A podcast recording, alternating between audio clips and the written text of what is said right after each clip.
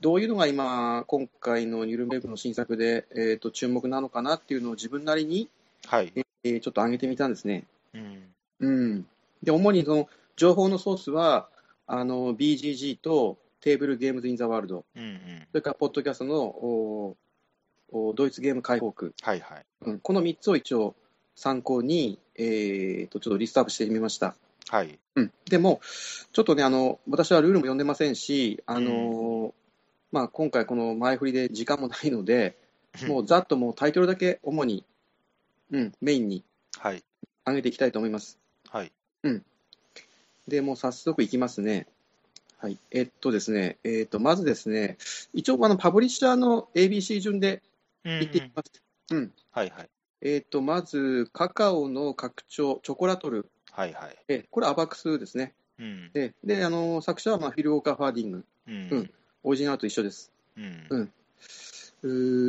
ーで、これがあ2人から4人、60分、8歳以上、うんうんあのも4つモジュールがあのあるタイプで、多分それぞれ個々のモジュールを入れてえーやってもいいし、うん複数のモジュールをもり持ってやってもいいのかなと思います。この最近、拡張でモジュールって言葉使うようになりましたよね。うんうんうんなんかちょっと最近の流行りですよね。ううんん、で次ですね、えっとね、ウエスト・オブ・アフリカ、えっとですね、これがね、パブリッシャーが ADC ブラックファイヤはあはあはー、ADC ブラックファイヤーってあのクラフトワーゲン、あはいはいはい。ピアス・クラマーのクラフトワーゲンですよね。うんを出しているところで、えっと、作者側のマーティン・シュリーゲルという人です。うん。で、このマーティン・シュリーゲルという人は、あのバンコクの運河とか、はあはあはい。あのキーウエストとか、はいはいはい。結構お年を召した方ううんんですね、ええ、で、アートワークがハラルド・リースケ、うんううんんあのカナリア諸島っていうアフリカのお西にあるう群島というか、そこを舞台にしたううんんまだあの要するにそのニュルンベルクは見本市なんで、うんなかなかどれも製品版ってないんですけど、うんううんん、今回これもあのまだボードも出来上がってないような、だだいたいそのボードの完成形みたいなのが出てきてて、はあはあうんはあ、でそれを見ると、やっぱこう海海に浮かぶいくつかの島うんが描かれていて、結構ね、ボードを見る限り、なんか面白そうなうんうんう感んじの、おゲームですね。うんうんそれからアレアに行きますと、おブルームサービスカードゲームとおブルゴーニュカードゲームですね、これ、この前うんうんも話しましたけど、はいあのはい話されたようですね、あの有名なゲームのカードゲーム化でうんす。うんうんはい、それからですね、ブルーオレンジに行きますと、おバイキングオンボードっていうゲームが、あのシャルル・シュバリエうんと、あと他2人があ出します。おおうん、結構ね、これも、もうボードの写真は出てるんですけど、うんおーなかなか面白そうな雰囲気はあるのでで、注目してますと。シュバリューかはいんそうです。はい。うん。えーっと、それからですね、どんどんいきますね。えーっとね、デイズ・オブ・ワンダー。はいはいデイズ・オブ・ワンダーは、なんといっても注目作が、あの、クアドロポリス。うんうん。これが、あの、作者がフランソワ・ギャントンっていう、まあ、デビュー作なのかな。本当知らない文脈ですね、うんうんうんもうね。うん。で、あの、正方形のタイルと正方形のボードうんを使った都市開発はいはいということです。えっと、2人から4人で30分から50分、8歳以上っていう、なかなかあのボリューム的にも、あの程よいというか、うんうんそんなに重くない都市開発型のはいはいはいゲーム、うんうんもうすでにこれはあの日本語訳がですね、あのあもうビーチの方に上がってるあのりまで、すねはえいえもうルールは日本語で読めます。 うんはい、クアドロポリスですね。はい、それからですね、ドライマギア。ドライマギギアいきます。ドライマギアが、えーとですね、ブルグ・フラッターシュタインっていう、うーこれがデックスタリティですね。ああーはいはい作者が、あのーガイド・ホフマン。うん、で、これが2人から4人まで15分から25分で、えー6歳以上っていう、まあ、あの年齢も、うんね、低く抑えられてる。今回の子供向けゲームでは割とこれが僕は注目してて、うんうん、あのカタパルト、うん、あのーバネみたいなのですね、飛び飛び箱あーはいはい使って、うん、駒を飛ばして、それであの進める数が決まったら、自分の駒を進めていくみたいな、ちょっと変形すごろくあと、あはいアンはテックスタイルの融合みたいな、いうんえーそんな感じのゲームですね。うんうんはい、で次ですね、えーハンス、ハンス・エム・グリュック。うん、ハンスはあのカルカソンヌの拡張がたくさん出てるんですけど、うんやっぱり注目したような、僕が注目したのはマティアス・クラマーのダイナスティ、うんえー3人から5人まで、えー60分から90分、うんえー12歳以上、うんまだちょっとあのルールなんかを僕も読んでないですけどルネサンス期のヨーロッパを舞台にした、ボードもね、あの結局、スペイン、ポルトガル、フランス、ドイツ、イタリア、それとイギリスが描かれているようなボードですね、まあ、ヨーロッパ、うん、ど真ん中って感じですけど、うん、でエリアコントロール、エリアマジョリティと、えーがあの中心になってくるということで、うんうん、まあちょっとこのパブリッシャーとデザイナーとお等々を見ると、もうお期待せざるを得ないんそうでですすけど、ね。うんまあ、まあちょっとね、まあ、あんまり期待ばっかりしてると、実際どうなるか、うん製品をしょ、ね、完成を待ちたいと思いますけどね。うんうんはい。それからですね、次ですね、夫婦いきます。夫婦が、えーっとですね、ブラント夫妻とミハイル・リーネック、3人ですね、おーのデザインで、えートゥーリアっていうゲームをね、えー今作っているみたいでうす。んええで、あの、これアートワークがクレメンス・フランツで、もうあの、んんしっかりと、おービッグネームが揃ってうんいるゲームだなと思います。うんうええ2人から4人、10歳以上、45分から60分はいはいはい。ですね。はい。うんそれからですね、夫婦もう一つね、えーっとね、ギュンター・ブルクハルト、はい。おブルクハルトで、えーっと、アートワークがミハイル・メンツェルうんのおーボードゲームですね、ウルム。うん、これもまだボードのボックスアートしか出てないんですけど、非常にちょっとボックスアートはからは期待できる、うんうんうん、もう王道の、なんていうか、ドイツゲームっていう感じの、うんうん、素晴らしいミハイル・メンツェルのアートワークが、うん、美しいアートワークが施されているゲームなんで、ちょっと注目していきたいなと、うんえ一応、今、2人か4人で10歳以上ということですね。うんうん、あと、夫婦が、あのーアブストラクトなあのギブフプロジェクト。はいはいはい。あれを一斉に今回、なんか再販というか、リメイクというか、うんリトというか、ええ、しますのでう、んうん、今、あれ、一時、もうあれだから入入手こんなんなんだっけ、プレミアついて、ギブフプロジェクト、なんか入手はこんなんっていう印象ですけどね、私。ねうんうんそうですよね、うんまあ、今回あの、まあ、評価も高いのでっていうことでしょうかね、手に入りやすくなるんでしょうかね、これでね。はい。うんはい、えっと、それから次ですね、イエローいきます、イエロー。はい。えっと、イエローが、あの、リチャード・ガーフィールドはいはい。えーもうお知らない人はいないぐらいの有名な、うん、バニー・キングダムっていうゲームをね、うんう。ん、でリチャード・ガーフィールドっていうと、キングオブ東京とか、やっぱりあのマジック・ザ・ギャザリングの人そうでで、すね。うんえでこの人があのこのボードを見る限り、結構ピュアユールな感じの、うん。うん、ボードゲームをついに作ったのかなっていう正統派、おーうん、のユーロ系うん。じゃないのかなっていうふうに今、期待してます、2人から4人まで60分、12歳、うん、これもあのエリアコントロールと、あとドリドラフトですね、ドラフトがあの、の中心になってくるうーようなゲームなので、ううんんうん非常にこれも期待して待ちたいと思います。はいえー、とそれからですね、コスモスいきます。えーコスモスはやはりなんといっても、インフォテップ、はい。えーフィル・ウォーカー・ハーディングですね、これもね。ですね。で、2人か4人まで10歳以上40分という、うんで、全6ラウンド、お4つのアクションから選んでいく、うこの石をなんかあの船に積んで、はいはいで。それをまたあの5つのボードに、えー配置していくことで得点を得ていくっていう、うんでこの5つのボード、それぞれに特徴があってあの、早く置いた方がいいとか、後から置いた方がいいとか、あーいろいろあるっていうことですよね。はいはい。うん、まああのコンポーネントというかその石の色があの地味で、うんうん、あんまり見栄えはしないっていう、うん。うんうん、ちょっと一つ一昔前のドイツゲームみたいな、うんううんん、ただシステムはしっかりしてるのかなっていう、うんうんうんはい、それからですね、えー、とコスモスもう一つがあのトイバー親子、うんうん、あのツーモートロイヤルで鮮烈なデビューをしたあのトイバー不死なんですけど、うんお密輸業者っていうねうんうんううんん、あの日本語タイトル、シュマグラーっていうタイトルを出します。はい。うん、これ、2人から4人で30分、8歳以上なんですけど、あのちょっとデクサイティ系ですね、粘土,、粘土で、自分で粘土、うん、粘土の中になんかちょっと宝石みたいなのを入れて、それを粘土でくるんで、うん、でそれが柵をこう粘土が転がって通過するかどうかっていう、まずチェックをはいする、はいはいうんでで通った通った粘土の中で一番大きいもの、うんうんうんうん、があの結局、焦点につながっていくっていう感じのあのゲームなんですよね。うんうんうんまあちょっとこれ、実際ちょっと実際現物やってみないことで何とも言えませんけど、うんうんなんかこう、トイバー親子はちょっとね、こういうちょっとデックスタイティ入ってる、ツーモトロイヤルもうんね、もうそうですね。うんリアルタイムがあったんで、ううんん、うまあまあ、でもこういうアプローチも面白いのかまなあ、っていうそこに、そこ、一つ活路かもしれないですよね。うんねちょっとプリミティブな方向に走ってるのかなっていうふうに思います。うんうんうんはい、コスモスですね。うん、で、次ですね、NSV。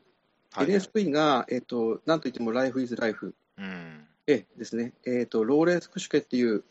あんまり有名なデザイナーじゃないんだけど、うん結構昔からゲームをデザインしてる人、うんうんアドルングのアーサー王のああ、はいはいはいはい。ゲームとかやってた人なんありますよねうんこれがあのカードゲームなんですけど、3人から5人、8歳以上、30分っていう、はいはい。シンプルなあのカードゲームでなんですけど、うんもうもうすでにプレイされてるで評価も聞きますけどね、なかなか良さそうで、うん。うん、うん。はい、こう期待できます。やっぱり NSB は外しませんね。なんか、大体、うんどれも出すゲーム、出すゲーム結構、ね、あうの、ん外れがないっていう印象で、やっぱりなんかディベロップメントも含めて、やっぱりなんかうレんベルが高い印象がありますそうですよね。ううんんはい。でですね、次ですね、ペガサス。ペガサスが、えっ、とね、ベンジャミン・シュワーっていう、あの、この前、ボタンっていうゲームが、あの、メビウスの反復会で出たんですけど、はあいれもはいはい。最近ちょっとよく名前を目にするようになってきましたけどね、この人ね、ベンジャミン・シュワーってね、えがイエティっていうね、ゲームを出します。うんうん。えっ、と、アートワークがデニス・ローハウゼンですね。で、ちょっとボードが立体的になっている、うーうーダイスロールとおプレスやラックのゲームですで、うんうん。なんかあの中央に雪山みたいなの、雪山かなあれな、氷山なのかななんかあっあーてエ。ティか、はいはいはい。そうそうそうそう、うん、ちょっとね、2回、3回ぐらいの階層になってる、この辺がどういうふうにルールと結びついてくるのか、うん。なるほ注ど目しね。たいと思います。はい。 ペガサスですね。はい。えーと、それから次ですね、ピアトニク。ピアトニクでちょっと気になったのが、あの、クニツヤです。うんうん。ででクニツヤが、えっとですね、これ、ビエナ・バルツァーっていうのかな、あの、うん、ウィーンの方、なんかそのダンス、舞踏会を舞台にしたゲームなんですよね。あー、ビエナか、はいはいはい。ううんんうんで、2人から5人、8歳以上45分というゲームなんですけど、ボードはもうね、あのーなんか国津屋のあの市場のお店、うん、あはいはいはい。バッとイメージした感じで、あーキングダム、キングダム的ななんんそでうすね。そうそう、うん、あんまりこのボードを見る限り、触手は動かないんですけど、あうん、これ、国津屋の純粋な新作なのかーあなー、そこも含めてちょっとね、うん、しし調べないとあれですね。そうですね。ピアトニックが、なんか最近ちょっと元気になりつつあるようなね気がちょっと僕はしてて、うん。なんかなんかね、ピアトニックって言っても、なんかうんっていうね、感じしました、イメージもありましたけどね。そううそうん特にあのピアトニックはあの GP がはい。日本国内多分流通契約ちょっと結んでると思うので、えーこれも国内供給されるんじゃないかなと思いますね。バカルのロケットもそうやったかな。あそうですね。ですね。うん。はい。それからですね、クイーンに行きます。はい。クイーンは、まあ、いろいろ出てるんですけど、僕が気になったのは、あのシャハトのロンドンマーケット、ああ、うんはいはいはいはい。 3人か4人で10歳から45分から60分。はいはい。でこれ、あの、新作じゃなくて、あの、ジャンクのリメイクなんですよでね。すよね。クイーンですよね。ううんん。ただ、ジャンクのリメイクなんだけど、ボードを見る限り、全然ジャンク違いのますよね。面影が、面影がないので、あなんか船と船をこう、板で渡してるそうそうそうやつじゃないですよね。もう全く、全く違うんです。まあ、あの、ジャンクもクイーンだったんだよね。そうです、そうです。ジャンクもクイーンだって、 まあ、今回もクイーンなんですけど、全然そのかなりボードアートワーク洗練されてて、うん。うん。うん、これジャンクのリメイクなんだっていうふうにちょっと驚いたんですけど、うん、まあちょっと僕はこれは期待してます。うん、あの手札の競りみたいなとこが面白いですよね、ジャンクは。そうですねうん。はいはい、えーっと次ですね、ラベンスバーガーいきますね。ラベンスバーガーが、えーっとですね、えー空版であるボードゲームっはいはい。ていうあの名作のボードゲームバージョン、ちょっと逆の流れですね、カードゲームに行くっていうのはそう今でちょっとすね。けど、逆にボードゲーム化するゲームもあって、うん、それの一つですね。立地化ですね。う。うんん、で、これはまああの作者はマックス・キルプスという人で、あの作あのアートワークはミハイル・メゼルですね。うんええまあ、あーこれもちょっと、うんまあ、2人から4人まで10歳以上60分ということで、うん。うん。まあ、あの、もともとのカードゲームがキレキレキレのうん良作だったんで、なかなか、あの、それを超えていくっていうのは難しいと思うんですけど、うんまあ、ちょっと一回ね、あの、やってみたいかなって思っなてぜ、る。なぜ今なのかって話ですよね。うん、そうですね、それはあるね。うん。それからね、えっと、シュミットいきます。シュミットが、えーっとですね、気になったのが、あースカルキングのダイスゲームはいはいはい。うん、実はこんなのが出るんですね。うんで、3人から6人、8歳以上30分ということで、うんうん。これ作者が、あのーマンフレッド、マンフレッド・クレイドルっていうのかな、ううんん、あの、オシクラモンスターとか、あの、エヌークの人ですね。ああ、で、うでんグランパベックじゃないってことですね。うんそうそうそう。うん。まあ、ダイスロールゲームで、うん。僕はまあ、ダイスロールゲーム、基本的には好きなんですけど、おーどういったゲームに仕上がってくるのかなっていう、うんまあ、もともとのスカルキングはね、結構ね、名作だったんで、ですね。うんうんうんうんはい、あとね、シュミットでもう一つ、ヴァンパイアクイーンっていうゲーム、はいはいはい。これ、あの、クラマーなんですよ。うん、オルガング・クラマーね。うん、うん、で、これあの、うお新作だと思ったら、実はあのロッパと牛のリメイクだったっていう、はいはいはい。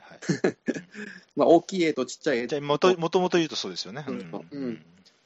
に人数は3人から12人で8歳以上3人。ただ、あのーちょっとルール変わってるみたいで、あうんうんまあ、アートワークも含めて、うん、ヴァンパイアクイーン結構ね、アートワーク僕結構好きなんで、それもあ、ベ含ーめて、スは大富豪そうそう、ゴーアートテイですよね、はいね。ううんん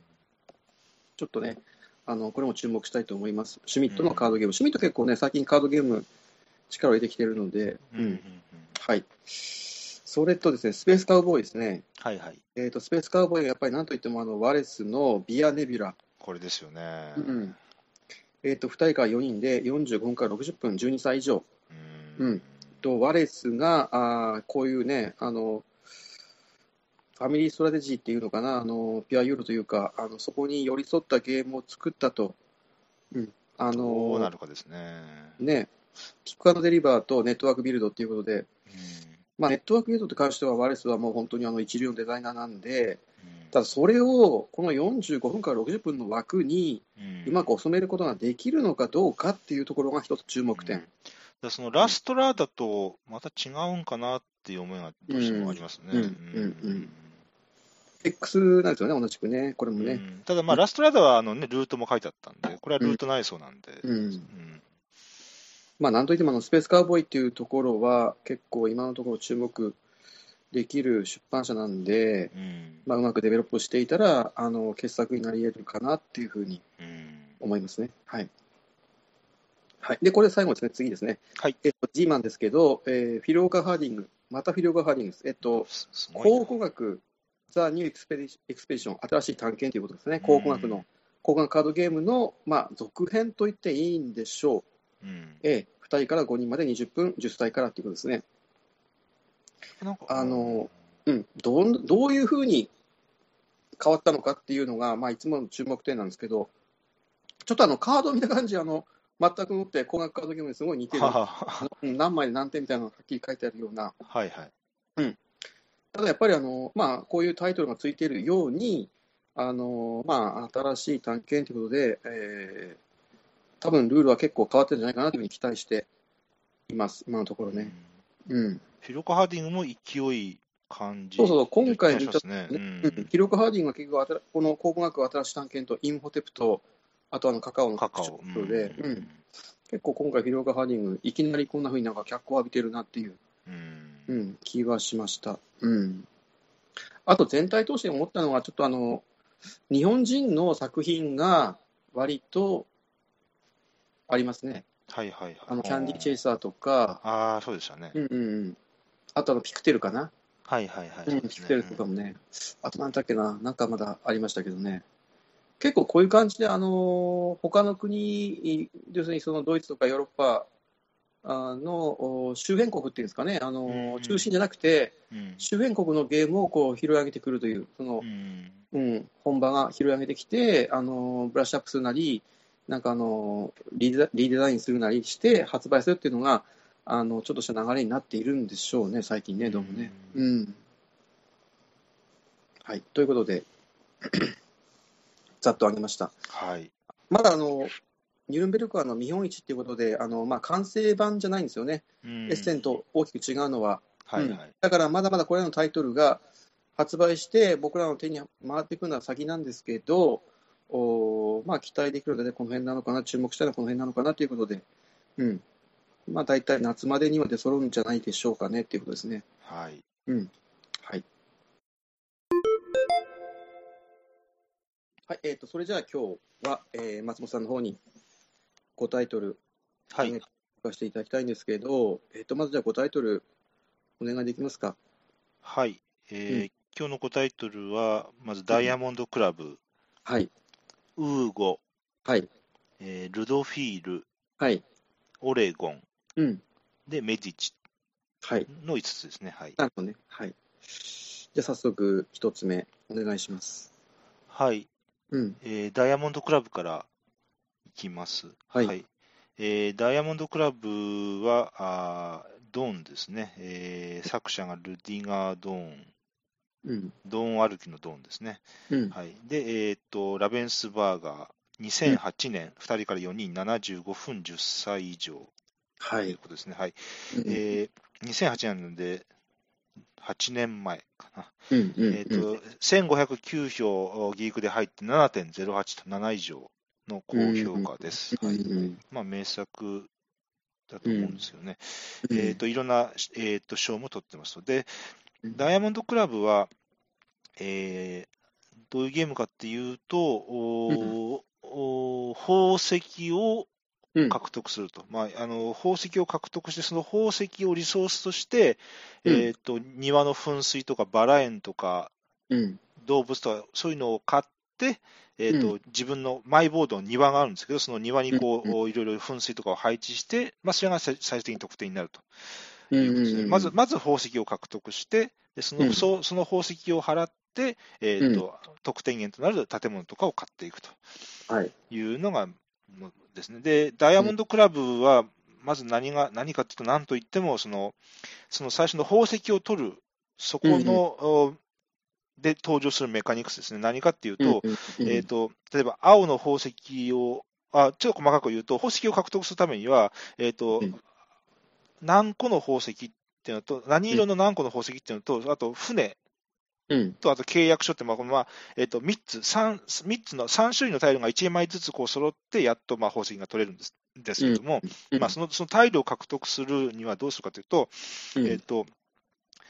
自分が 10, な10枚ぐらい、まあ、それぞれプレイヤーがコインを持ってまして、であの欲しいタイルのところに、まあ、欲しい効果のある場所にコインを置くと。で、うん置いたらすぐ、えー、とその効果が得られると、タイルをもらったり、あとまあ個人ボードにステータスがあるんですけど、ステータスを上げたりっていうのがあるんですけど、えーとえーその周縦よ縦横、その隣接するところに1枚もコインがなければ1枚置けばいいんだけれども、うん、えっと、例えば隣接するところにコインが例えば1枚置いてあったら、えっとうん、基本の1枚足すその隣接の1枚で2枚置かないと、うん、その効果が得られないと。だかうん、ら同様に、だからもしかしたらた隣接の縦と横、上下左右に1枚ずつもしコインが置いてあるような場所にこう、ま、中心にコインを置くとしたら、えっとうん基本の1枚にそのうん周りの4枚、だからまあ5枚置かなならんと。まあ、要するにえっうとん、隣接隣接するところにコインがあると、より、えっと高いコストを払わないと、その効果が得られないっていう、ここのメカニクスですよね。うん、これがダイヤモンドクラブを、ダイヤモンドクラブとして有名にしてるメカニクスだと思うんですけど、うん、でこれはその、うんまあえっとワーカープレイスメントって何っていう定義はちょっとまあ置いといて、まあうんそういうコストを払って、えっとうん、効果を得られる、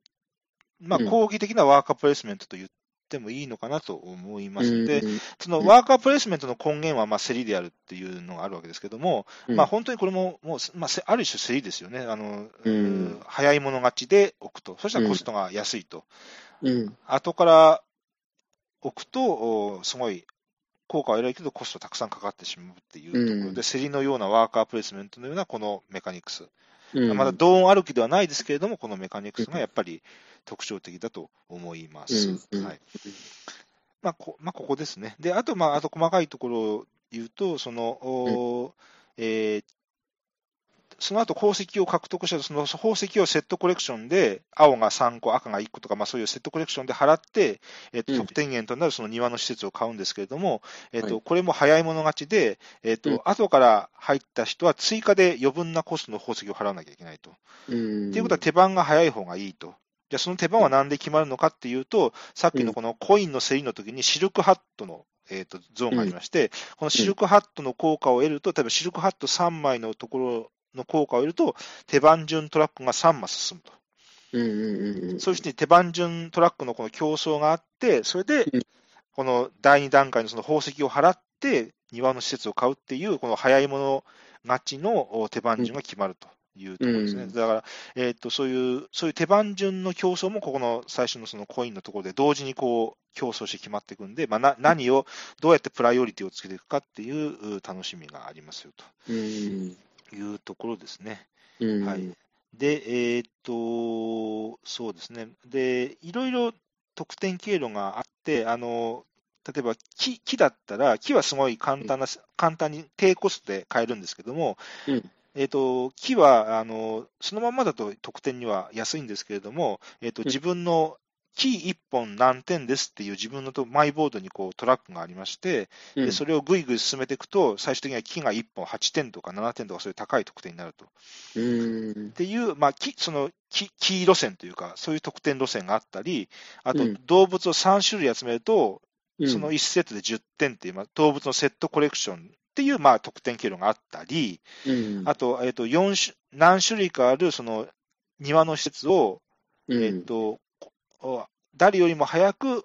庭に揃えると、早い者勝ちでこう得点タイルが取れるっていう、これ早い者勝ちのこの条件クリア型のボーナスがちゃんと置かれていたり、こうあのまあ、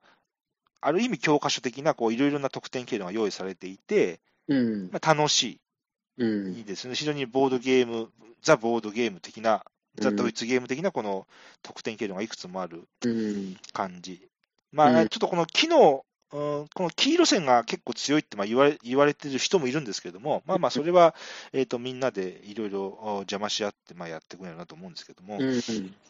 で、えーとまあ、あーで、このダイヤモンドクラフって入手しにくいんですよね、多分今、状況として。うんですよね。で、それがもったいないなと思って、非常にうんあのいいボリュームの、うんそのえー、とルディガー・ドーンの、そんなに、うあの激重じゃない、渋いうん佳作だと思うので、あので箱絵も非常に渋くて、あのちなみにフランス・フォービンケルですけども、箱絵が。うんあのーなんかこう、なんやろ手に入りやすいような状況になればいいのになって思うんですよね。ああのなるほどうんっていうので取り上げてみましたけうどんね、はい。こんな感じですね。ドンなんでやっぱりドン歩きって うん。言ってしまうただドン歩きはないけどうん。なんかやっぱそこのあの最初に言った競りですよねうん。あの格子状になってるところにコインを置いてっていうところあそこはなんともなんとなくそのドンな歩きんとなくそうなんですよね。なんとなくね、ちょっとねあの格子状っていうのがねうんなんかイスタンブールもそうですけども、うんなんかドーンっぽさですよね、あなれんかドンポさんがありますよね。ねなんかあんな好きなんですよね、きっと。うん本当にだから今で、あと、まあ、そうね、言われたように、程よいボリュームで、うん、ちゃんとあの戦略的な膨らみも含んでいる良質なファミリーストラテジーだなって思い、うん思うやねそそうなんですよね。特に欠点が見当たらない、うん。ううんん最初のそこの競りのところもジレンマたっぷりだし、うんうん、そのルールがよく効いててさ、臨戦するところにあると高高くなるっていうのがさ、うんうん、あれをマイラウンドはあの、なんていうか、モジュラボードみたそ、いうに変わるんですよね。うんそうです変わってねそうセッティングするんですよねそううんそこでいろいろそのさっき言ったシルクハットを買ったり、うん、宝石手に入れたりということで、ね、やっていくんですようんね。うんまあ、よくできた、本当に優等生的なタイトルで、あ本当そう思いますね。ね、う、うんん嫌味もないし、だからといって嫌味があるわけじゃなくて、うんうん、まあ、ここれうなんか強烈なフックとなるような、こう強烈ななんか、ね、個性はないじゃないですけど、うんうんうん悪の強さっていう意味ではないかもしれないけど、うんよくできてますよね、うんやっぱこうデベロップうまくいったんだろうな、多分なーっていう感じがしてしょうがないですけど、ううん、あそうですね、確かにそうですね。うんうんじゃあ次、2タイトル目、いきましょはういか。はい、えーウーゴーですね。はい、えー、となんで取り上げたかというと、もともとプレイ・ディス・ワンですよね、多分最初。で、うんえー、とやっぱり好評で、えーと、コスモスから出るのかな、確かあのボードを配した形で箱が、箱がスリムになって、コスモスから2015年出る出たっていうのもあって、うんまうあん、取り上げるんですけど、うん、えー、とウーゴはあー、ちょっとデザイナーは3人の人がギークに書いてあって、ちょっとおーえー割愛しますけれども、うおーん、まあ、デザイナー連名になってますね。で、アーティストがまたまたフランス・ホービンケルです。ああですね、はいこれねはいで、えー、とプ最初、プレイ・ディス・ワンから、で、コスモスとイエロー、2013年で3年前、2人から4人、うえんー、と10歳以上40分ですね。うんえー、と418票入って6.69ということです。で、うんえー、と、ウーがトリックテイクですね。で、うんえーっとですね、これは、確かスカウトアクションで結構上位だったんだ、なかったかうな、ん確かエッセンで。うんうんうんうんっていうのもあって、で、確か 10days からプレイディスワンで出たのを記憶してますけど、うんうんえーっと、トリックテイクでマストフォローですと。うんで、マストフォローなんだけれども、トリックに勝つのは、色関係なく一番大きい数字の人が取りますよと。うんうんうんうんですねうんで、取ったら色別にカードを分けますよと、獲得したカードを。うんうんうんで、自分のボー手前にボードにスロットが、あと5スロットあるんですけど、まあ、えーカードが5色あるんで5スロットなんですけど、はいまあえーとどこのスロットに何色ってのは別に決まってないんですけど、左端のスロットからあーとこの色別でこう置いていくと。はいで、最終的に、えー、とそのカードの山の一番上に見えてる数字が最終的に得点になると。うんうんいうことですね。で、じゃあ何が起こるかっていうと、例えば7とか6とか高い数字の山が見えてる人のところに1とか0とかの低い数字のカードをこうおトリックを取らせて押し付けてうん得点を減らせるっていうプレーが生まれるわけですよね。なるほどねってなると、さっきのこの色関係なく大きい数字の人が全トリックを取るっていうルールがここで生きてくるわけですよね。あうのん全然なんかなんとなく作ったルールではなくって、ちゃんと機能するための、うんえー、とルールであるってことですよね。うんそれによって大きい数字をずっとお保持してがめておくと、うんそれを見透かされて、最後の最後で0とか1か1とかのカードを取らされて、うんうんうん一気に自分の盤上の得点が減っちゃうっていうことが起こるっていう、このダイナミックをちゃんと生んでるのが、うんいやー、やっぱり、こういうとこにちょっとしびれますね。うんうんで、えーっと、あと、ウーゴで言うのは、元うん最初、おーノーフチップっていうのがあって、えーっと、最初、左にある2スロット分しか得点にならないんですね。あのそこはもうノーフチップがすでに置かれているっていう扱いなんですけど、うんででゲーム中にノーフチップを獲得して、そのノーフチップをボード上に置いていくと、えー、と得点、得点として数えることができるスロットが3スロット、4スロットでだんだん増えていくんですよね。うんうんうん最終最終的には全5スロットまで。要するにそので要するにゲーム中にうんあなたは何色まで得点になるんですかっていうのはゲーム中に並行して決まっていくってことですよね。あうんうんうのんとトリックを取りながら。はいで、ここになんかゲームの進化みたいなものを感じていて、例えうばん、その、えっ、と、えー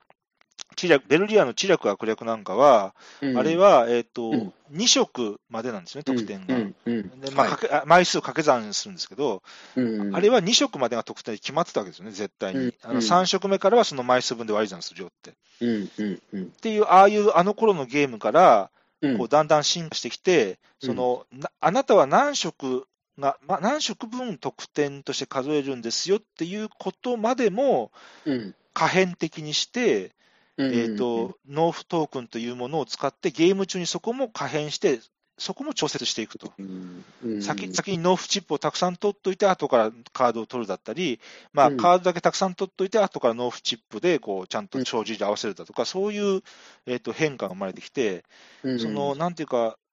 い今まで固定だったパラメーターもこう可変にしてでゲームに組み込むっていう、この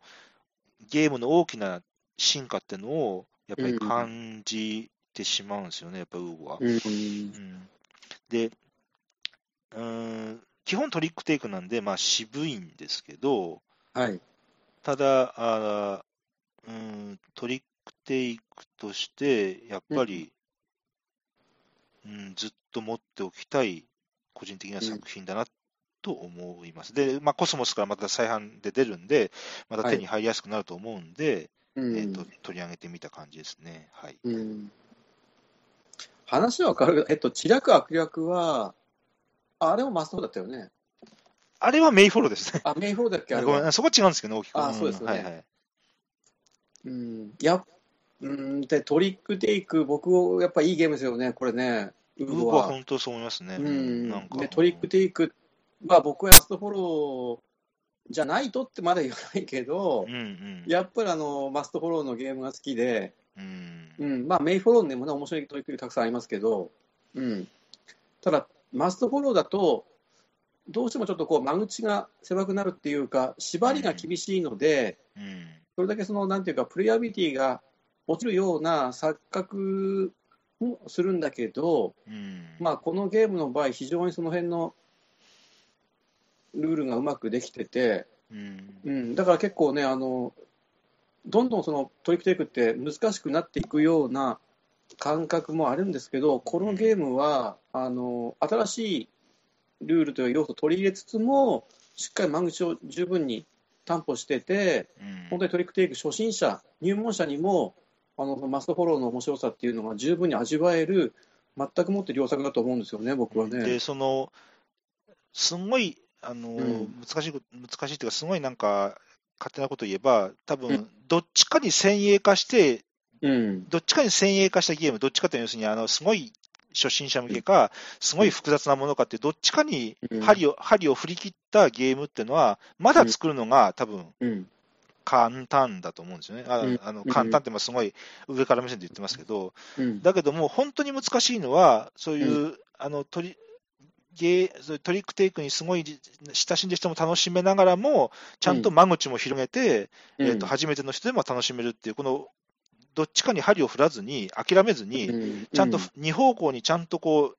う、うん広いあと間口の広さと奥深さっていうのをちゃんと2つと、うんもう両諦めずに両立させてるっていうのが、うんそういう作品で作るのすごい難しいんだろうなって、まあ、勝手に思ってるんですけど、そうですよね。でも、ウーゴはちゃんとそこが、うん、けちゃんとうまくどっちもなってる気がするんですようね。ん、うん、うん、うん、うん。あんまりそのトリックテイクに馴染みのない人でも、トリックテイクならではの楽しさっていうか、面白さが味わえる、うんしっかりとしたあの間口を持ってるので、えっと、これからトリックテイクね、どんどんたくさんやってみたいっていう人にはぜひお勧めしたいし、結構トリックテイクたくさんやって経験豊富な人でも楽しめるっていうね、うんうん、本当にそのプレイディスワンは、これ多分デビュー作だったかな、このパブリッシャーの。うん、一作目にして相当な良作をうん世に出したなっていう、うん、ただトリックに勝つだけじゃないっていうのを楽しみますもんね。うんそうそう。うんはい、じゃあ次、3つ目、じゃあお願いします。えー少し変化球ですけど、ルドフィールですね。うーん。はい、えーと、まあ、果たしてと取り上げていいのかどうかってぐらいな感じですけど、 えーとですね、ルドフィールというのはですね、えー2003年ですね、えーとはい13年前、うん、でえーと、デザイナーとしてはいろんな人が連名でこれクレジットされてまして、うん、フリードマン・フリーゼだとか、うん、えーとですね、えー他にも5、6人だったかなうんアンドアンドレア・マイヤーとかですね、ちょっとごめんなさい、全部言えないですけども、うんまあ、あとたくさんの人が連名でクレジットされてまうんす。で、えっと、ま、最初に何かっていうとですね、ルドフィールっていうのは、えっうと、あのですね、ボードゲームをテーマにしたはいゲーム集なんですね。うん、はい。でもうこれが唯一無二なんですけど、うん、えーっとですね、うんえーこう、こう、チューブゲームズって、まあ、いういうカテゴリーなんですけど、まあ、チューブに入った、プラスチック製っていうか、まあ、樹脂製のチューブにこう入った、えー、とゲームでして、でパカって蓋を開けると、中に大量のカードと、あと、まあうん、砂時計とかキューブとか、まあ、いろいろちょこちょこコンポーネントが入ってて、で、まあ、いろんなゲームが楽しめるよと。はい。で、全部それがボードゲームをテーマにした、ボードゲームをテーマにしたゲームであると。まあ、もっと言えば、えー、とトリビア、トリビア系と言いますかね。あのうん。ボードゲームにより詳しい人ほど勝てるような、うん。まあ、ゲームがたくさん入ってるとうん。いうことですね。うん。で、えーっと、まあ、カードには何が書いてあるかっていうと、例えばその、はいおおまあ、いろあるゲームのテーマ、例えば、あー運搬とか、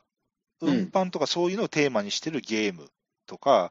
あうんと、箱が正方形であるとか、うん。えーっと、箱が緑色であるとか、うえっん。とまあ、そういうなんかボード、ボードゲームのあるこうキーワードがたくさん110何枚もカードが入ってまして、うん。でまあこれでいろんなゲームをしていくとで、い。いうことなんですすね。で、えっと一応、8個ゲームが入ってまして、うん。で、あのーいろいろもうプレイ時間も様々、プレイ人数も様々なんですけれども、うん。あのーいろいろおー面白いゲームもあって、で、一つ面白いのは、そのあれですね、あのー例えば、いえルドファルドミーヨっていうゲームが一個あるんですけど、はい。これ何かっていうと、あの何のことはない、あのマンマミーヤのボードゲーム版なんですよね。ううーんん。あ、のえー、と98年にアバカスからローゼンベルグが出してる、マンマミーヤのボ、まあうんマンマミーヤで、まあ、ルドってまあつけて、ルドミーヤってことなんですけど、うん。うん。あのルルールも実際読むと、まあ、マンマミーヤのあのカードをボードゲームのこここのコンポーネントのカードにした、はい。要するにあのピ、えー、とマンマミーヤのピザのあのレシピのあれを、うえー、ん。とこのボードゲームのこのテーマの、うん。このカードを使ってマンマミーヤをやるみたいな、そういうことなんですけどもね。そういそういうふうにして、あのなんていうか、えほとんどのゲームに元ネタがあるんですよ。ああ、なるほどね。あ、そうなんだ。だからあの要するに、このルドフィールのためになんかゲームを創出、一から創出したっていうよりは、うん要するに既存のあるゲームを、うん。の、なんかボードゲーム版っていうことなんですよね。ううんん、はういん。そ今の、じゃない、ルドミーヤ、ルドミーヤだと、例えばどういう、どういうふうになるのルール的には。えーっとですね、これは、うんえーっと、細かくはなんですけど、う要するん。に、あの、マーマミーヤって、こう、要するに、ちょっと記憶ゲームじゃないですか。あの、要するに、まあ、記憶ゲームだよね。ね、あれサラミとかトッピングをこう山にしてって、はで、いくるって重ねて答え合わせをするみたいな感じじゃないですか。うん。で、あれの、あれの、おーボードゲーム版で、うん。あの、要するに少なくとも5枚あったかな、まあ、少なくとも5枚の、うん。要するにまあ、どんどんこうカードが積み重なっていくんですよ、テーマのカードが。えっとはい箱が箱が四角である、中敷きがないとか、まあ、いろいろカードが積み重ねてっていって、うん、で、えっとある人が、うんえっと少なくとも今積み重なってる山の少なくとも 5, 5枚にうん。共通するあるゲームをうん。思いついたらなるほど言っね。ていいみたいな、一番トップから5枚までそうですにね。共通するボードゲームをタイトルを上げると。そうですね、ちょっと、じ自分、ちょっと今、役見てみますね。 えーっとね、そう、あの、だまあ、そんな感じなんですよね。うんうんううんん。なるほどね。だから、まあ、そういう、一から作ったゲームというよりは、元ネタがあって、えーっと、うんうんそれのおゲームがいろいろ入ってますよとうんういうんことなんですよね。うん。ううんんそうまあえー、とさっきのルドミオだったらこう、あー手札からこう表向きでこうカードを1枚ずつピョピョピョって出していくわけですよね。で、まあ、はいみんながなんとなくそれを覚えていって、ええ。で、えー、と手番プレイヤーはその表向きのカードの山の中の少なくとも5枚のカードに、だからあの順番じゃなくてもいいんですけど、このうん何十枚とか、まあ、山になってる中のうん。少なくとも5枚のカードに合致したゲームタイトルを思い浮かんだら、はいそう手ふ手札からカードを出す代わりに、例えば赤いやとか、答えていいわけですよ。でそうすると誰そあそうトップからうん5枚じゃなくてもいいんですね。そうそうそうそうそう、うんあの、どんどん6枚、7枚、8枚でどんどん積み重なってってて、うんうんで、ある人がもうそろそろこれ、あのゲームでいいんじゃないかみたいなんで、うんうんプレイする代わりに、何々って言って、うで、ん誰かが宣言したら、あじゃあ答え合わせっつって、ちょっとゲームを中断して、ここの山を全部こう見るわけですよ。で、えー、と例えば、えーと、そのうちの5枚以上を、えー、と合致して、例えばモノポリーって言って、ちゃんとあの山を全部答え合わせして、5枚以上、モノポリリーに合致してるテーマがあったら得点になるし、なるほどね。 4枚以下だったら、あ残念でしたっつって、うんえー、とペナルティーになるって、まあ、そういう感じなんですね。うん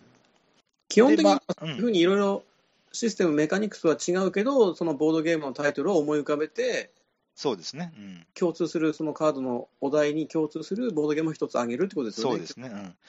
であと、おもう少し言うと、えっと、ヘイスト・ルドっていうゲームが入ってますと、はい。でこれは元ネタは何かっていうと、えっとハステ・ボルテっていうワードゲームがありましたね。うでーんハステ・ボルテって言ったら何かっていうと、これは、えっとクラマーキースリングのワードゲームですね。うんえっとシュミットから97年出てる。でうん、このハステ・ボルテのボードゲーム版。これまだ私やってないんですけど、これもルール読む限りは面白い。ハステ・ボルテ自体がね、あのすごい好きな方もおられますけど、うんあのまあ、そういう、なんか元ネタのあるゲームがいろいろ入ってるとういんうことですね。はい、で、えーっと、うーん例えば、もうあと、じゃあと言いますけど、例えば、ルドファクツって、これはあのきゅ青の緑色のキューブと紫色のキューブがこう 4×4 でこう並べてあって、うんでその上にカードがこう4枚ずつ縦横に並んでて、要するにあの、えーっと縦列と横列のこの格子あの座標でね、うんこう2つのテーマに合致するゲームを、えっと、答えたら得点ですよっていうやつだとか、はいはいまあうん、他にもいろいろ、え一人用のルドソロっていう一人用のゲームもあるんですけども、うんえっとまあえっとそういううアソート的なゲゲームです。、で、まあ、あの正直、これ、まあ、これをが、ね、ゲーム会で毎回立つとはとてもまあ思えないし、うんまあまあね、そあの知識量、ボードゲームの知識量の差があったら、当然これはあん,、まあんまゲームにならないわけで、うんまあ、このゲームを立てること自体がなかなか、ね、難しいわけですけども、うんまあ、なんていうか、究極の、究極のファンアイテムというか、うんなまるあ、ほどそうですよね、うんうんまあ、唯一無二ですもんね、こういう、他にないですから。うんうんうんまあ、そういうので、うーん、取り上げてみましたよね、こういうものがあるんだということをね。なるほどねうんはい、はい、これはかつて国内流通してたんですよね、確かね、バネスとかドックが。ううんはい、あバネストのなんか、はい、今ルール見たことあるな、はいはいはい。ーん、まあ、ちょっとあの興味ある方は調べてみればいいと思うんですけどね。はい、はいはい。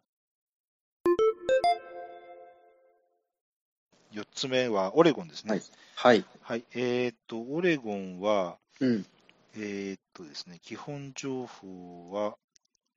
えーっとですね、確か連名なんですよ、デザイナーが。えーっとですね、うんアーシェベルク、ヘンリック・ベルクっていう 2, 人の連う名になってますで、ん、えーイラストレーターはまたまたフランツ・フォービンケルですうね。ん、うんで、、ハンセム・グリュック、はそ、いうですね。で、2007年なんで、えーっと9年前、2人から4人45分、8歳以上とういんうことですね。うーんえーっと、2713票入って、ギークは6.79というこうとです。ん、うん、うん、うん、えーっと、オレゴンは、うん、えっと、個人的にはちょうどいい、ちょうどいいゲーム、うん、ナンバーワンなんですけど、うん、えーまあ、ぼ綺麗なボード、あと、うんえー木の駒うん、と、あとカードっていう、この、うん、まずコンポーネント的なものだったり、うまあん、カードのイラストも非常に綺麗ですしね。で、うん、えっと、やることは、えっと、うんカードをプレイして駒を置くと、うそのそこの座標に駒を置くっていう、ここの非常にオールドスタイルな、で、駒を置いたら、もうそれですぐに得点計算をすると。はい、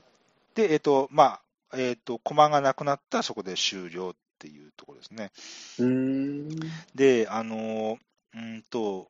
まあ、ことこと細かくは言わないですけど、えっとうん、駒を置くか、えっと、うんボードに駒を置く、ミープルを置くか、建物を置くかのどっちかなんですよね。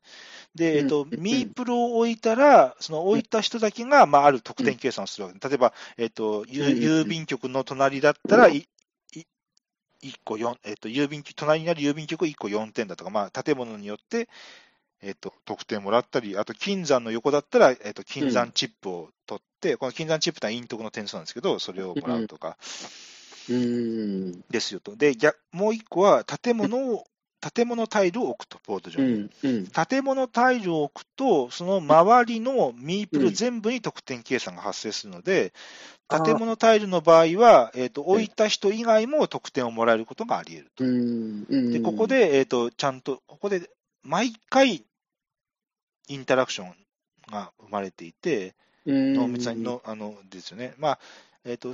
ディルク編のカラットとかにちょっと似てるんだけれども、はい、そういうあの、えーと、自分だけが得点するっていうことにはなかなか起こら起こり起こるのは難しい感じですよね。あのうんうんうんた他人にも何点かある。だから、まあ、あの人は6点入るけど、うん自分は、18点入るからこの手を打とうみたいな、うんうんうん、まあ、そのその時のその人、おのおのの得点状況もまあ鑑みて、うんうん、あ、あんまりトップには得点やらないようにしてみたいな、まあ、そういうことですけどね。うん、で、えっと、オレゴンなんで取り上げたかっていうと、あうのんちょっと最近のトレンドと比較をしたくて、あのうんあれなんですよね、最近のトレ大きなトレンドで、うん、そのある得点を取るっていう行動、ある得点を取るっていうこうゴールに行くまでに、うん、もう最近のゲームはむちゃくちゃいろんな紆余曲折をさせるんですよね。うん、そのうんなんていうか、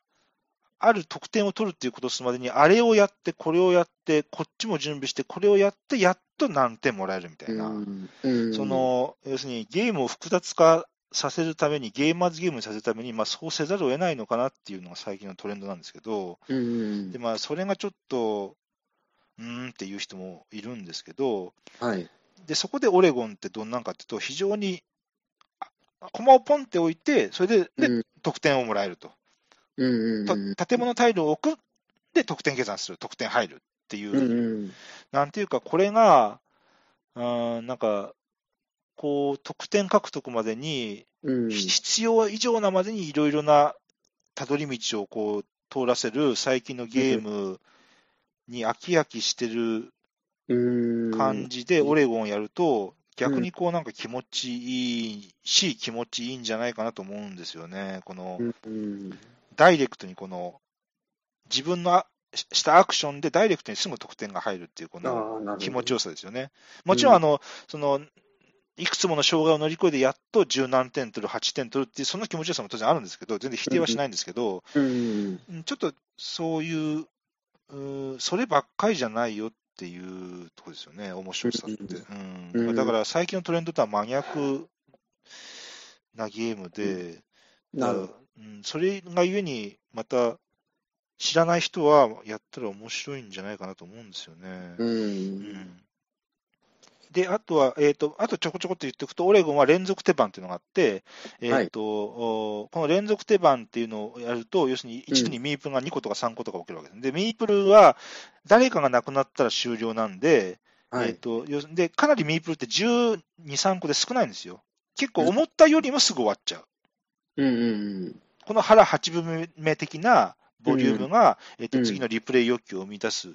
ていうことですね。うんあと、うん、あもうゲーム終わっちゃうっていうのはちょっと手番見えてるんで、うん、うんっていうことですね、そこで、そこの駆け引きもあるよっていうことと、うん、あとあれですね、えっとメビウス、公開されているメビウス薬、まあプレイゲームのメビウス薬はエラッタがありますよということですうね。ん、えっと、おその連続手番のタイルと、うん、えっとジョーカータイルっていう特殊タイルが自分、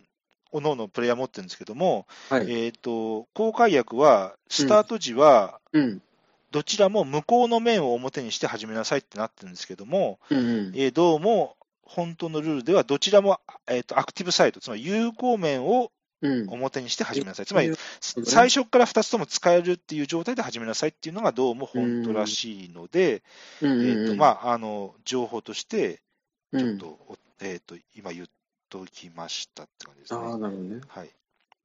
ゲーム中にその無効面が有効面になる、なるんでっすていね、うあります、ありますと。こあありるますよね。できるあります、あります。あーそうです、そうです。うんうん建物効果でね、ありますよね。うんうん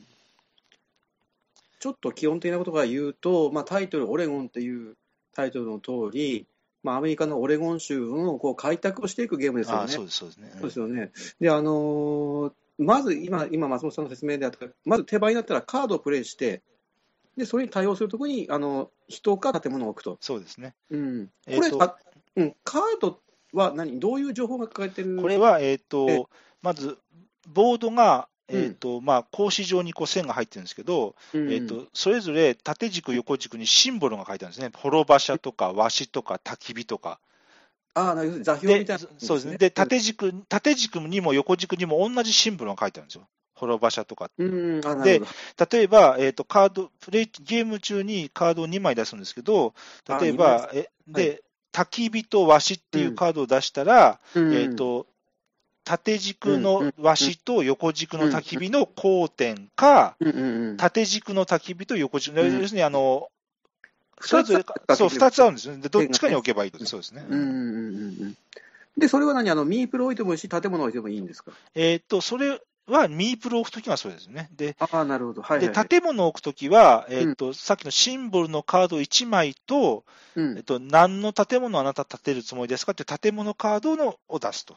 ああ、なるほど。じゃあ、あの、シンボルのカード、建物のカードって2種類あるんですね、カカードは。そうそういうことですね。うんはいはいはいはい。で、たえー例えば、わしのカードと郵便局のカードを出したとしたら、うんえー、とその縦軸のわしの列か横、横軸のわしの列か、だから建物タイルは置く、置ける範囲が、えー、とミープルよりも広く捉えてるんですけども、まあ、はいそはいはこいに置くと、うーん。そのどっちかをやる。るということですね。で、やったら、えー、と山札から、えー、と建物カードか、そのシンボルカードをまあ補充して、手札が4枚になるようになって、手番終了で次の人。ああ、なるほどね。それは、あの、どちらを補充してもいいと。で、えっ、と、必ず、だどっちかに、どっちか4枚に絶対偏るようにはなっちゃダメなはずなんですよ、確かね。だから、例えば、シンボルカードだけ4枚とか、うん。建物カードだけ4枚っていうのは確か反則うんうんうん、で、うん、だから、最低でも1、3のの組み合わせにしなさいと。うんうんうん別にその今使ったカードに対応するカードを補充しないといけないしないわけじゃないということですね。はいでしかも全部あのカードは山札になっている、なっデているィスプレイされてない、ディスプレイされてない。ないですね、あなるほど全部じゃあ、まあ、そこは運ですね。うんあ、ちょ、うーん。ごめんちょっと違ってごめんなさい。確かそうだったと思います。うんうんうんああ、なるほどね。そこが基本的な、そうか、メカニクスなのか。なるほどな。うん。まあ、本当に今のじゃあ松本さんの指摘された通りですよね。まあ、この頃はこんなにシンプルなゲームが出てたってことだよね。うーん毎回得点が入るんだもんね、結局ね。まあ、入らないこともあるのか、周りに何もなかったら。ただ、基本的にあればうん何かできる、そのもう担当直後に即時的に点数が入っていくってことだよね。で、それが、うん。えー、と当然て強烈、さっき今言ったような強烈なその、うんお置ける場所の縛りが、強烈な手札の縛りがあるんで、うん。まあ、まあそれは、えー、うとん享受して、まあ、そのっ中で一番最大の効率のいいてい手は何かっうていうのを考えて、まあ、考えていけばいいってわけで、んうんううんん手札が4枚しかないっていうことは、相当にもうそんなに選択肢はないっていうことですようんね。ですたよねだ、その2択、3択ぐらいで、しっかりジレンマがあってっていうのは、非常にその色々らしいですよね。でまあ、そのそそのこの選択肢の狭ま狭まさ加減が、うんまあ、ファミリーストラテジうーんのだピュアユーロらしいなって思うんですけどうね。んうんうんうんうんうんうんこれは作者、他になんか出してまこれした、ね、ええあんまり聞いたことない人、うん、いいゲームですよね、でもね。うん他になんかどんなゲーム出したら気になるね。うん。あえっ、と、ああ、なるほど、そういうことか。えっ、とですね、今調べながら言ってますけど、あうん、えっ、とですね、パケットローンがそうですね。 あー、そうかそうか、思い出した。そうや、パケットローンの人や。うんうんうんうん。なるほど。ああれもなパんかシンプルっちゃシンプルだよな、すごくな。パケットローンシンプルですよね。あの、うん面白いですけどね。うん、あとはね、ラあとラッタス。あー、なるほどね。うん。はははは。ああ、はい、そういうこと、そんな感じですうね。ん。はいはいなるほど。はいうん。あでもこうやって並べるとなんか分かる気もしますね。ラッタスもパケットローもな大きなボリュームではないですもんね。うん。うんオレゴンも今結構入手難しいんですかね。これね、いや、で、なんで、なんでやろうなと思うんですよね。もったいないなっていうのと、うん。あと、あの、例えばギークのマーケットプレイスなんか見ると、うん。結構普通、なん十何個も揃ってるんで、あーはいうんあまあ、このうち、うんこのうち日本に配送することができるものはいくつあるかちょっとまあ置いといて、うん。う。うんんだからちょ世界、世界としては、世界的には、ね、ものはこう流流れてはいる感じなんですよね。そうだね。多分出回った量は結構あるでしょうね、ハンスだしう。ね。うんん、うん、まあ、傑作やと思う。まあ、逆になん、なんでそんなプレミアつくのがもったいないなって気もしますけうどね。ん。実にあの、ユーロらしいゲームですね、これもうんねだ。から、そのなんか典型的なうんユーロっていう時に、私なんかは、まあ、いくいくつも思い浮かぶ中で、やっぱオレゴンは絶対思い浮かぶんですうよね。ん、なるほど。じゃあ、あー次ですね、最後、じゃあ、はい。はい、はい、えーっとですね、えーうんメディチを取り上げます。 うん、えーっとですね、 メディチ、なんかたたまにやるんでで、やっぱ面白いんですよね。で、うん、まあ、やっぱ取り上げようかっていうことなんですけど、うん、えーっとメディチはあーラインナップについてですね、えーっとうん95年です。うん、 95年だから21年、うん、 21年前か、2016年ですかね。カタンより前か。いやー、すごいですけどね。うん95年、2人から6人、うん、 10歳以上60分。うん、 4971票入って、レーティング7.12です。うん、うん、えーっと、まあ、メディチは、もう、まあ、もう知ってる人も多いと思いますけども、ラート、メディチとモダンアートで、国チアの三大セリゲーってことで、うん、まあ、このうちどれが一番好きですかなんていうのは、まあ、話の種になるもん、やつなんですけども、うん、うん、うん、うん、まあ、それぞれ、こうとつきがたいところもあって、ただ、あの、一番こう、なんか鋭いうん、シンプルだけども、もう鋭利な刃物のような鋭さがうん、感じられるのは、個人的にはメディチなんですよ。ね。うん、えっ、と、もうどん大まかにル、うんええ、まあ、大まかにルールを言うと、あーうんえっ、と、かまあ、カードの山、5種類の、うん、うーまあ、山があって、まあえっとはい班班によって違うんですけど、まあ、はい5種類のその、まあ、例えば、あーえっと刀とお皿とまあぶどうとか、まあ、そういう荷物の絵があって、それの下に数字が書いてあって、うん、でえっと手番になったら、えっと山札から3枚までめくっていいと、1枚でも2枚でも3枚でもいいし、3枚までめくって、はい。でめくった段階で、その3枚なら3枚1セットのカードで一巡の競りをすると。うん、うん、で、めくった人は、うんえはいはい、うん、めくった人は、えっと最後に値付けをしますと。えっとめくった人のし次の手番の人から1回ずつ値段を言ってって、えっとパスするか競り上げるかと。うん、でえっとめくった一番最後の人が最終的に、えっと値段を決定するかパスするか。最終的にうはんオークショナーが最後に値付けをすると。うん、うん、で、えっと値段をつけた人が値段をお金を払って、そのカードを獲得して、はでい。次の人、えっと左隣の人がまたカードをめくる番になうるよん、と。うん、うん、で、えーっと、このゲームは最終的にお金が得点なんで、お金を払うってことは点数を払うってことなんで、うん、まずここが非常にかなり厳しいうっん、てことですね。で、あと、カードは5枚までしか持てないので、うん、えーっと、例えば4人いて、えーっと、自分以外が全部、えーっと、3枚カードを持ってたとしたら、うん、この手番の人はカードを3枚めくれば、うん、他の残りの3人は、えーっと、もううんカードは取れないんで、3枚セットだから、あの6枚になっちゃうんで、うん。なので、自分で1金って言って、もうカードを取れちゃうとか、まあそうそういうことです。だここかがら、ちょっと肝だようんね。だからここがあの全然複雑なルールじゃないんですけど、うん。ここの駆け、これでこんだけ駆け引きを生み出してるのが、うん。うんまあまず一つありますねここねはいうんすごいんですよね。うんで、でえっと、全員が5枚獲得したら、うんえっと、まず、ううんカードの種類には関係なく、カードに書いてある数字を全部合計して、うん。えっと、一番数字が大きい人がうん。 30金、次が20金とか、まあ、お金をもらうと。うん。で、次に、えー、とカードの数字は無視して、カードの書いてあるシンボルだけを数えて、うん。その分だけこうあのボード上にトラックがあるんですけど、うんえー、とそれそのシンボルに合った数だけ、駒をうん上にこう進めていくと。うん。うん。で、全部進めた後で、各カテゴリーについて、一番上に駒がある人は10金、2位が5金って、まあまあ、それぞれ 5, カテゴリー、それぞれでそのうん得点をしていく。で、えーとこのか、この5カテゴリーのこの順位は、えー、と3ラウンドなんですけども、ラウンドをまたいで、えーとうん。えー、と継続していくんで、その何が起こるかっていうと、うん。だんだんだんだん、このシンボルのカードは、この人にとっては、すごい価値があるけれども、ここの人にとって、はあまり価値がないっていう、この同じうんカードでも、えっと価値観がだんだんだんだん違ってくるんですよね。うん、あこそれうな2るつと、ポイントですね。そうなんですよはいだからそうすると、えっと、ペロって1枚目めくって、すんごいあの人が欲しいカードが出たときに、うこんこで競りをやめずに、もう1枚ペロってカードをめくって、うんその人が全然いらないカードも付け足して、うん、でこのこの2枚セットで競りに出して、うん、でその5枚しかないスロットを埋めてやろうとか、軟禁つけようとか、まあ、うんそういう、ここでまたこういう駆け引きが生まれて、あこれだからラーっぽいよね、ちょっとここあるね。ううんん、だから、なんか、で、うん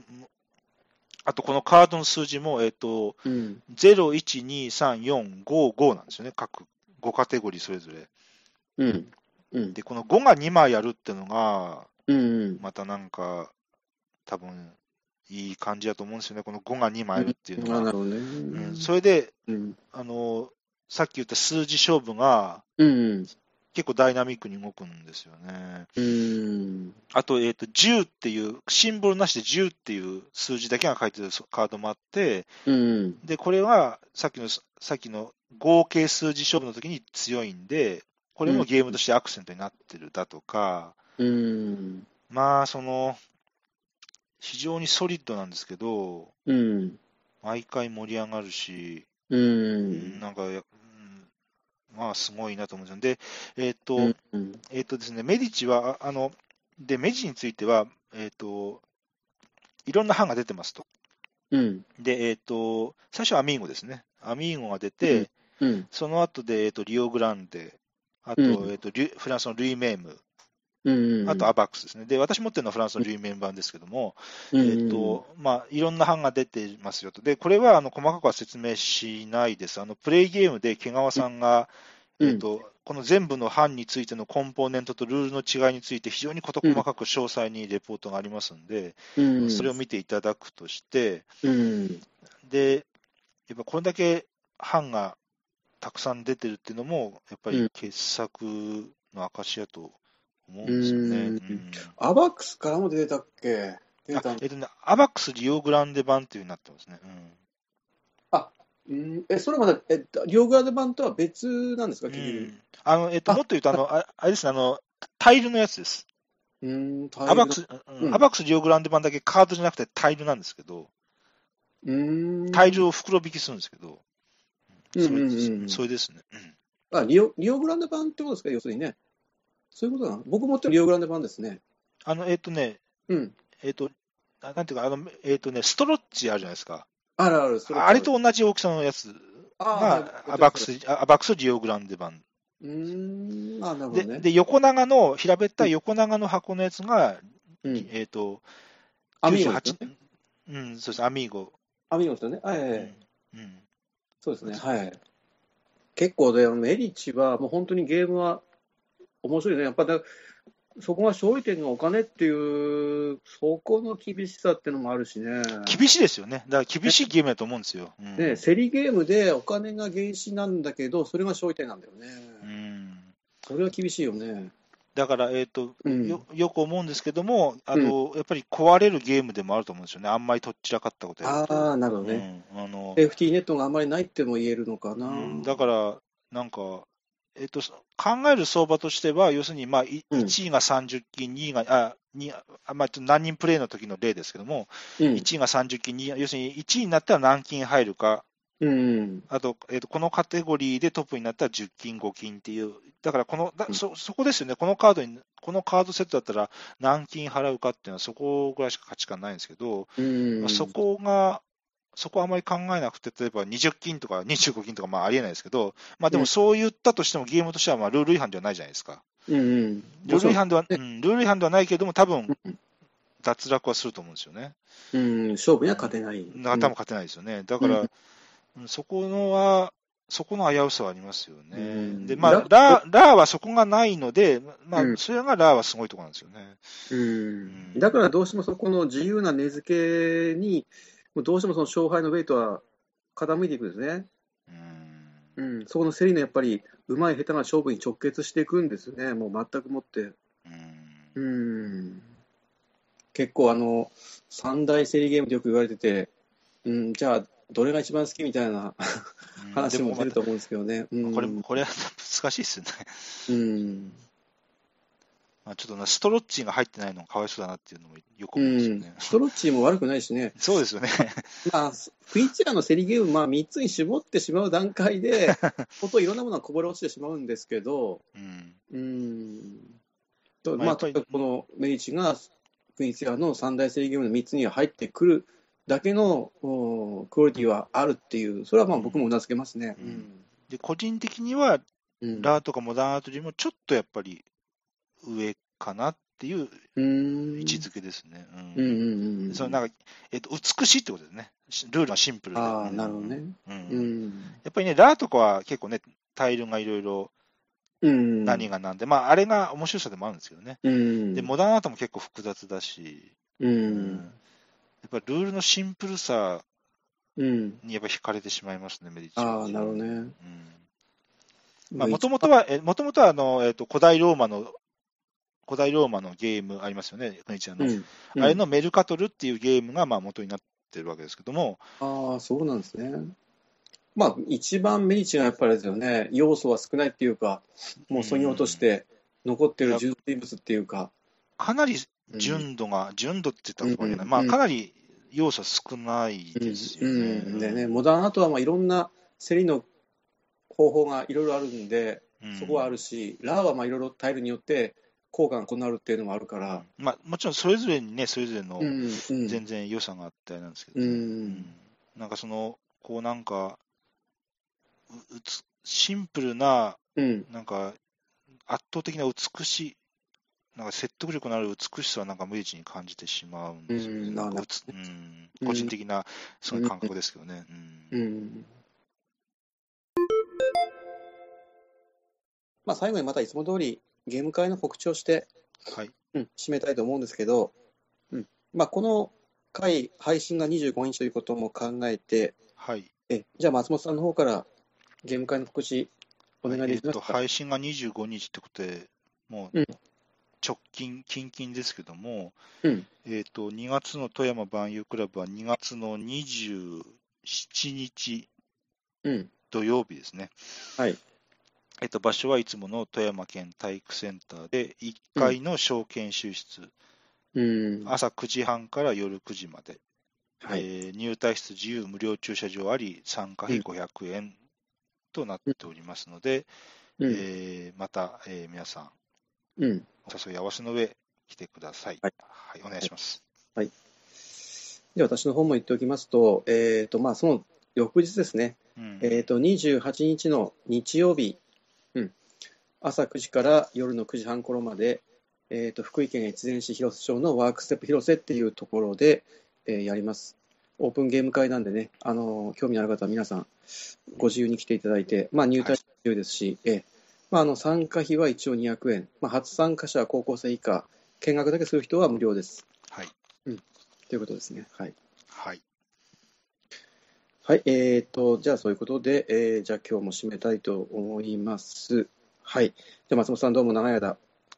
お疲れ様でどうもありがとうはい、あござりいまがした。とうございました。失礼しました。失礼します、どうも。はい、失礼します。